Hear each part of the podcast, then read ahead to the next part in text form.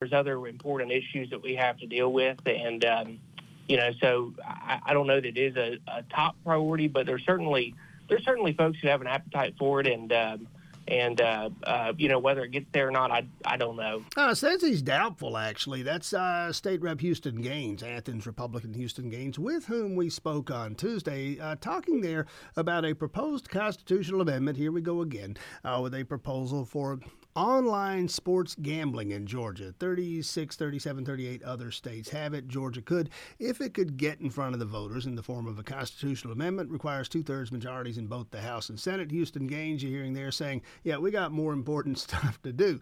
Let's get the Senate perspective on that and other issues from Madison County State Senator Frank Ginn, Republican, represents about half of Athens in the Georgia Senate. Senator Ginn, thanks for your time this morning.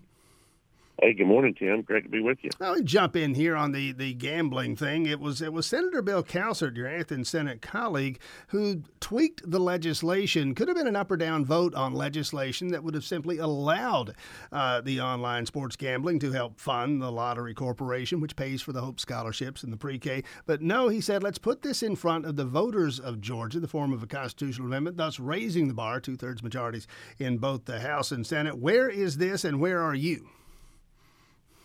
Well, you know, Tim, the uh, bill uh, went to the floor the uh, without a constitutional amendment. The uh, I, I, I said no. I, I, absolutely voted against it. I voted against all the amendments that were with it because it wasn't very well thought out. To me, the, the when you do something like that, you try to pass something that that is going to get tied up in court. It's going to be a, a fight with their lawyers, and and it's not going to work. Said the because uh, you know we didn't have nobody knew what what sports betting or mobile app betting was. The uh, when the, the Hope Scholarship was passed back in the early '90s, and for me, I'm like, why go down that path? And so I, I, I commend Senator Cowsert.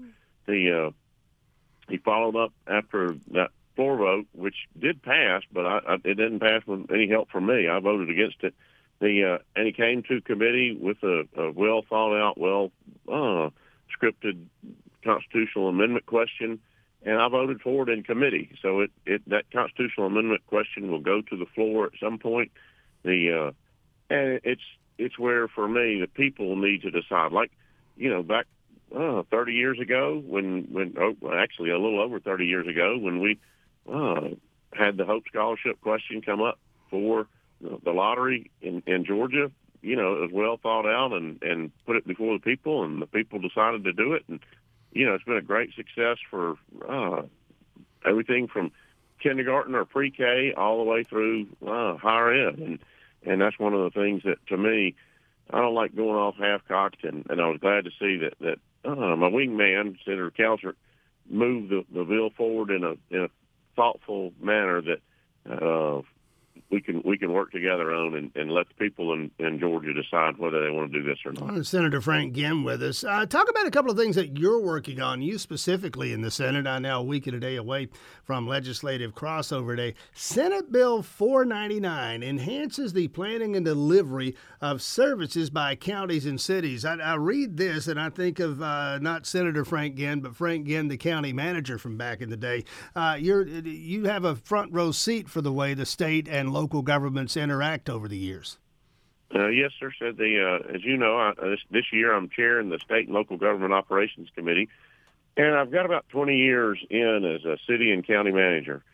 And for me, that this uh, off season that we had in between last year and this year, uh, there was a, a study committee that we worked on for service delivery.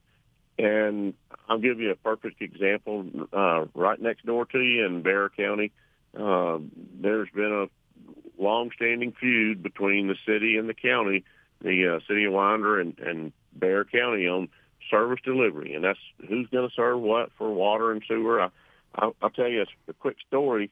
The uh, had former Attorney General Sam Olens call me and said, "Hey Frank, we we've got a client that that uh, is trying to build a medical office facility. It was just outside the city of Winder. The uh, oh, the situation was was that Winder has a rule that they wouldn't serve it unless they annexed into the city. The county had an agreement to to they couldn't serve sewer to it because they had an agreement with DOT if they couldn't serve it with water. And you know, it was a total meltdown. The uh, they couldn't get the medical office facility uh, built because they couldn't get a service agreement worked out. And they called me and asked me to help uh, get into it. And so, long story short, the, uh, great thing is is that I was able to work with the city and the county, and, and I'm proud of the, the leaders that were there in, in both governments. And, and they made an exception to their rule, and, and we got service to it, and there's, there's a new medical office facility being built there. Long story short, that pointed to me that we needed to do something on it. And during the off season, me and Chairman John LaHood from down in uh, Valdosta worked together with our committees and uh, came up with uh, recommendations on how do we keep this from happening. They, it happens most of the time. It works pretty well, but probably ten or fifteen percent of the time, and with cities and counties, there's a feud, and that's not good for the taxpayer because when they get into it, this this case actually went through the Supreme Court, and you know that's that's that's oh, expensive. it's not good for the, the citizens and not good to get service deliveries put out yeah, there. it's, it's bad on a lot of different levels. I, I'm I'm just sitting here in amazement. I'd never heard this story, but but to build an office park, in this case a medical complex, to just to get that done uh, required a, a, a I suppose somebody speaking on the behalf of the builder there, Sam Olens, who had been in the legislature, had been the attorney general, knew to pick up the phone and knew which state senator to call. Absent that, it, it might not have been done at all. And I think most folks, uh, most folks in business anyway, would think we ought not need to get folks like you and him involved in something like this. It ought to be a lot simpler, and I suppose that's the point of the legislation.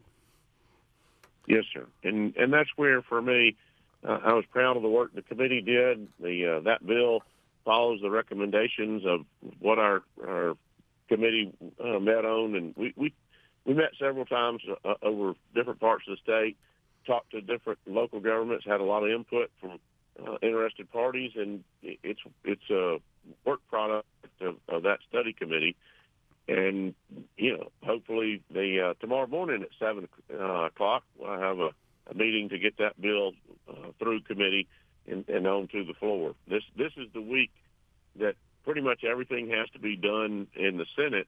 Our rules require us to have all of those reported back before Monday. We go into session Monday morning at ten o'clock.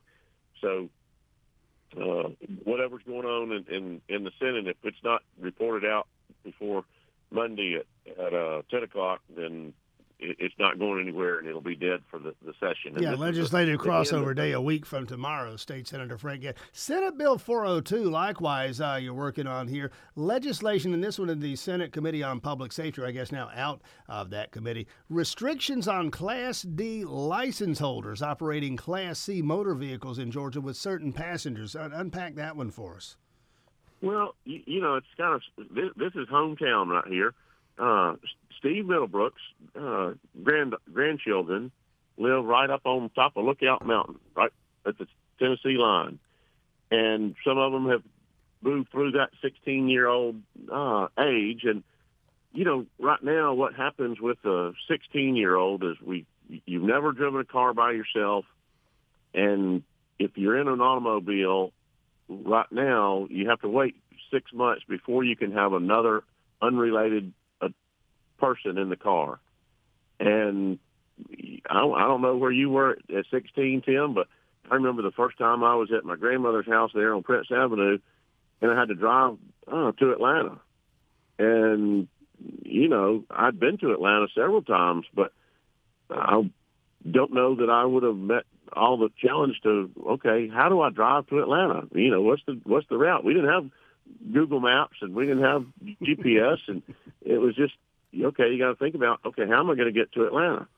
And if you had broke down along the way, it puts you in a real uh, predicament because one of the most dangerous things, and I tell my daughter today, who's a fighter pilot in the Air Force, I said the most dangerous place to be is broke down on the side of the road because you got to watch the traffic. You've got to watch somebody coming up and and you know, hey, they they can knock you in the back of the head while you're looking at, you know, if you're fixing a flat tire or whatever it may be.